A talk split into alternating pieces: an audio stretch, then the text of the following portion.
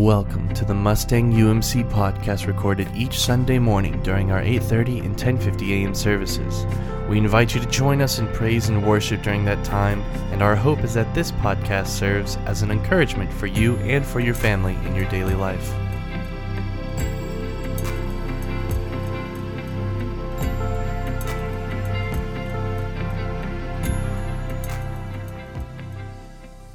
If you remain risen in body or in spirit, we're going to open up the Holy Scriptures to Genesis chapter 18 today, starting in the first verse. The Lord appeared to Abraham by the oaks of Mamre as he sat at the entrance of his tent in the heat of the day. He looked up and saw three men standing near him. When he saw them, he ran from the tent entrance to meet them and bowed down to the ground. He said, My Lord, if I find favor with you, do not pass by your servant. Let a little water be brought and wash your feet and rest yourselves under the tree. Let me bring a little bread that you may refresh yourselves, and after that you may pass on, since you have come to your servant. So they said, Do as you have said. And Abraham hastened into the tent to Sarah and said, Make ready quickly three measures of choice flour, knead it, and make cakes. And Abraham ran to the herd and took a calf, tender and good and gave it to the servant who hastened to prepare it. Then he took curds and milk and the calf that he had prepared and set it before them, and he stood by them under the tree while they ate. They said to him, Where's your wife Sarah? And he said, She's there in the tent. And then one said, I will surely return to you in due season, and your wife Sarah shall have a son. Now Sarah was listening at the tent entrance behind him. Now Abraham and Sarah were old, advanced in age. It had ceased to be with Sarah after the manner of women. So Sarah laughed to herself, saying, After I have grown old and my husband is old, shall I have pleasure? The Lord said to Abraham, Why did Sarah laugh and say, Shall I indeed bear a child now that I am old? Is anything too wonderful for the Lord?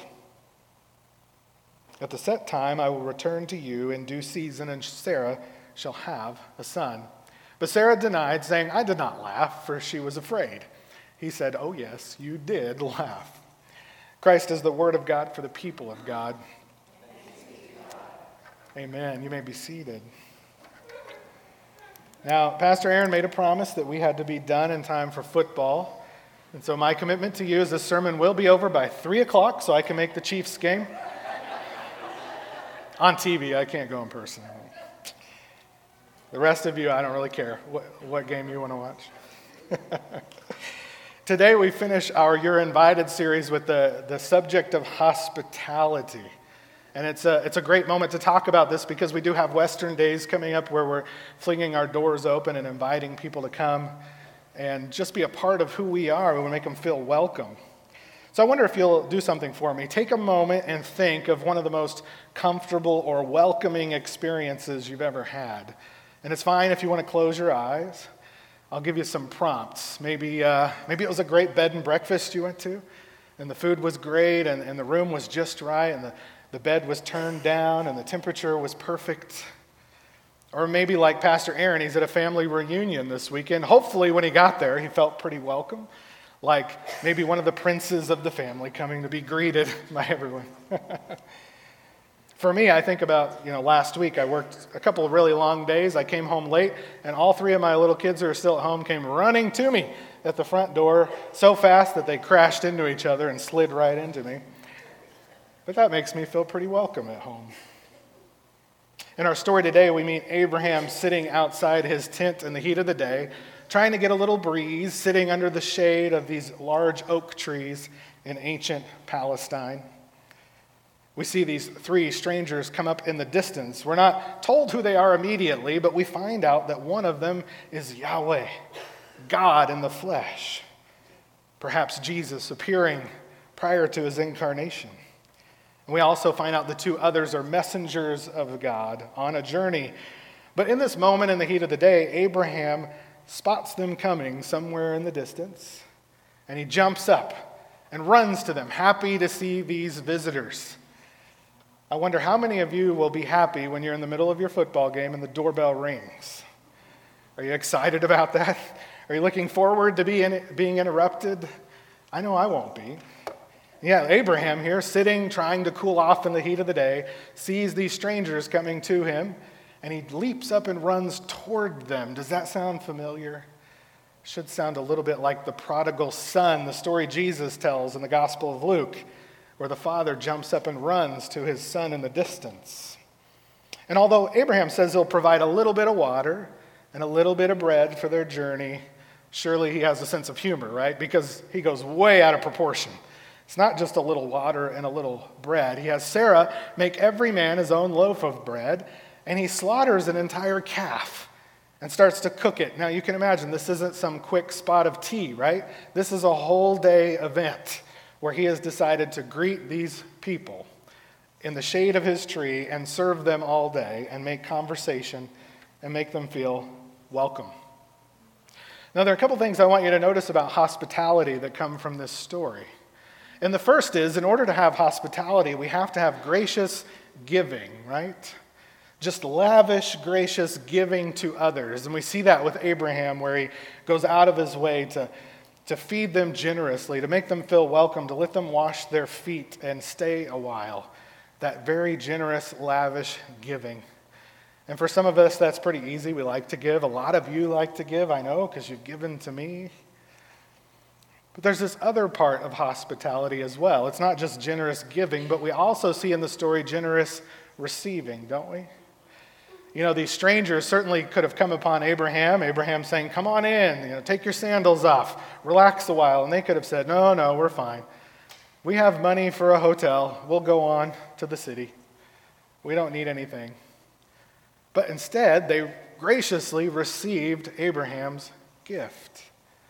Now, we're not very good at this in America, are we? Like, how often do you get a compliment and you, you say, Oh, no big deal? Uh, what, don't even talk. Don't even think about it. No big deal. Or some of you I know will buy you a gift, and then what do you do? You go buy me a gift because you got to pay me back, right? It's got to be fair, it's got to be even. But what we see in this story is a gracious gift that then is graciously received as these strange men who show up allow Abraham to serve them when they certainly didn't have to do that. Now, what's interesting about this story is that there's this moment where hospitality is turned upside down as well. And we see it in Sarah, where another gracious gift is offered and it is not received very well. You see, these messengers of God arrive and they bring a gift of gospel, good news. And the good news is that Sarah, even though she's older than childbearing age, is going to have a son. And that's really good news to Abraham and Sarah, who have prayed for a child for decades. But they offer this hospitable gift to her, and what does she do? She laughs. She must have laughed pretty hard, so much so that they named the son Isaac, which means laughter. How would you like to have that name? The name of the one who mocked God. but that's the name he was given. And so we have this great hospitable gift that was not received graciously by Sarah. We see both examples in this story. Now, I wonder if you might take a moment with me to think about our church family, our church building, even, as a big tent, kind of like Abraham's tent. And our doors are flung open wide, maybe like next Saturday. During Western days, Yes, I know it's scandalous, but we are going to open our doors and let people use our bathrooms. Okay? And it's going to be okay, I promise. I'll clean the toilets if I have to. But we're going to let people come in our building, not on church day. Scandalous, Eleanor, I know. She did it. She went. Some of you were thinking it, you just didn't make the face. That's what we're going to do. So, our church is like a big tent, and we're going to fling the doors open next Saturday. But we do it every Sunday, don't we? We have this tent, and we fling the doors open, and we say, Please come in. And then the question is when somebody new comes, what do we do? Do they feel welcome?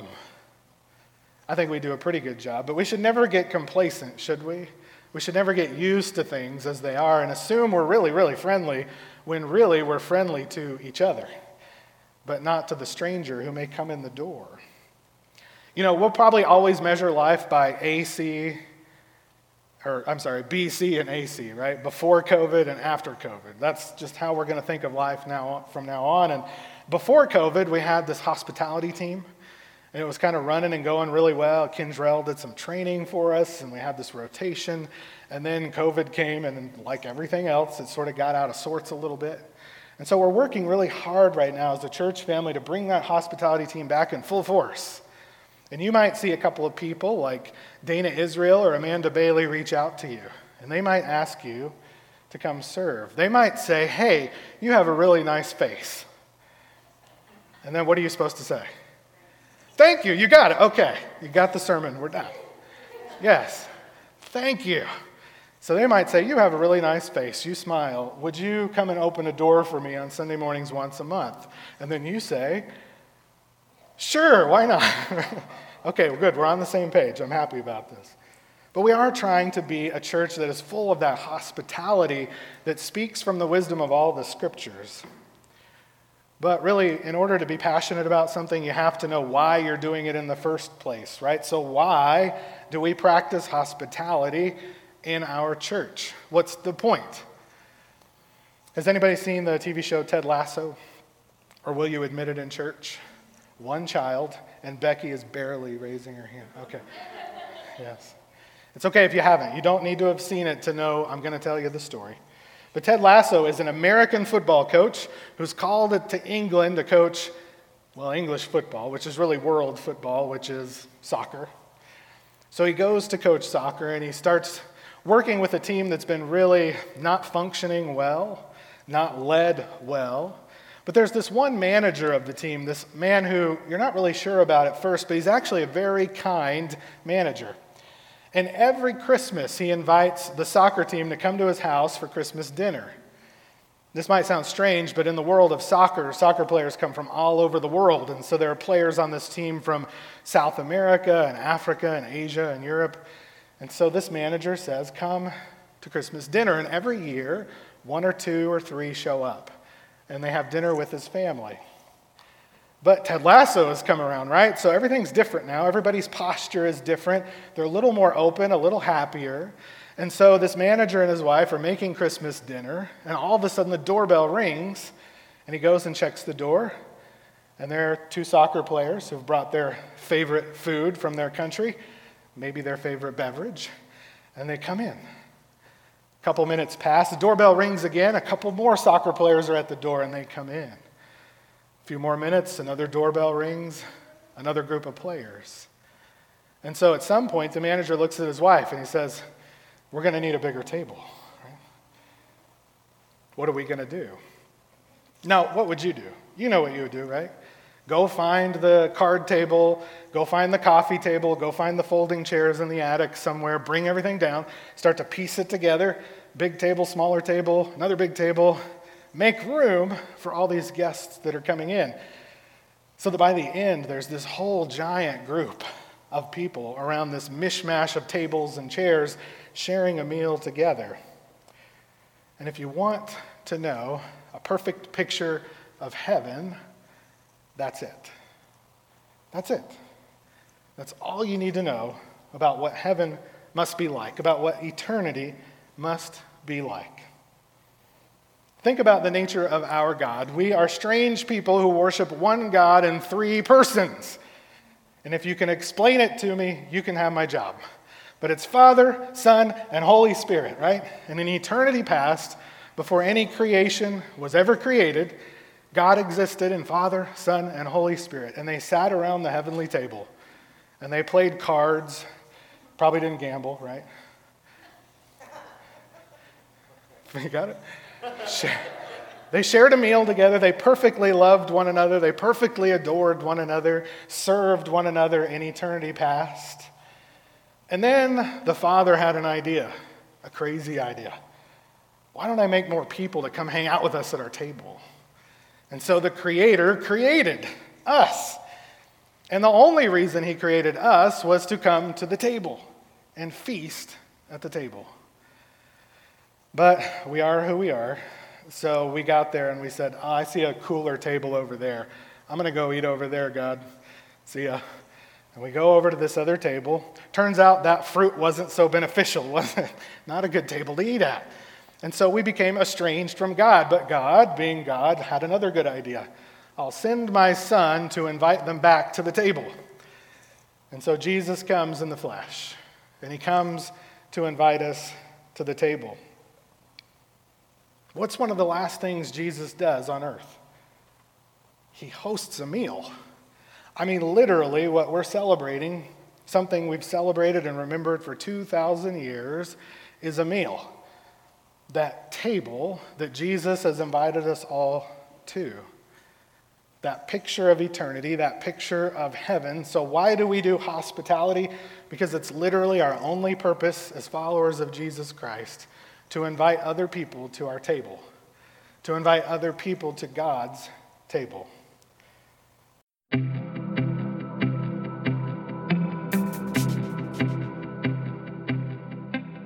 Thank you for listening to the Mustang UMC podcast. Once again, our services are at 8:30 and 10:50 a.m. every Sunday morning and we would love to see you there.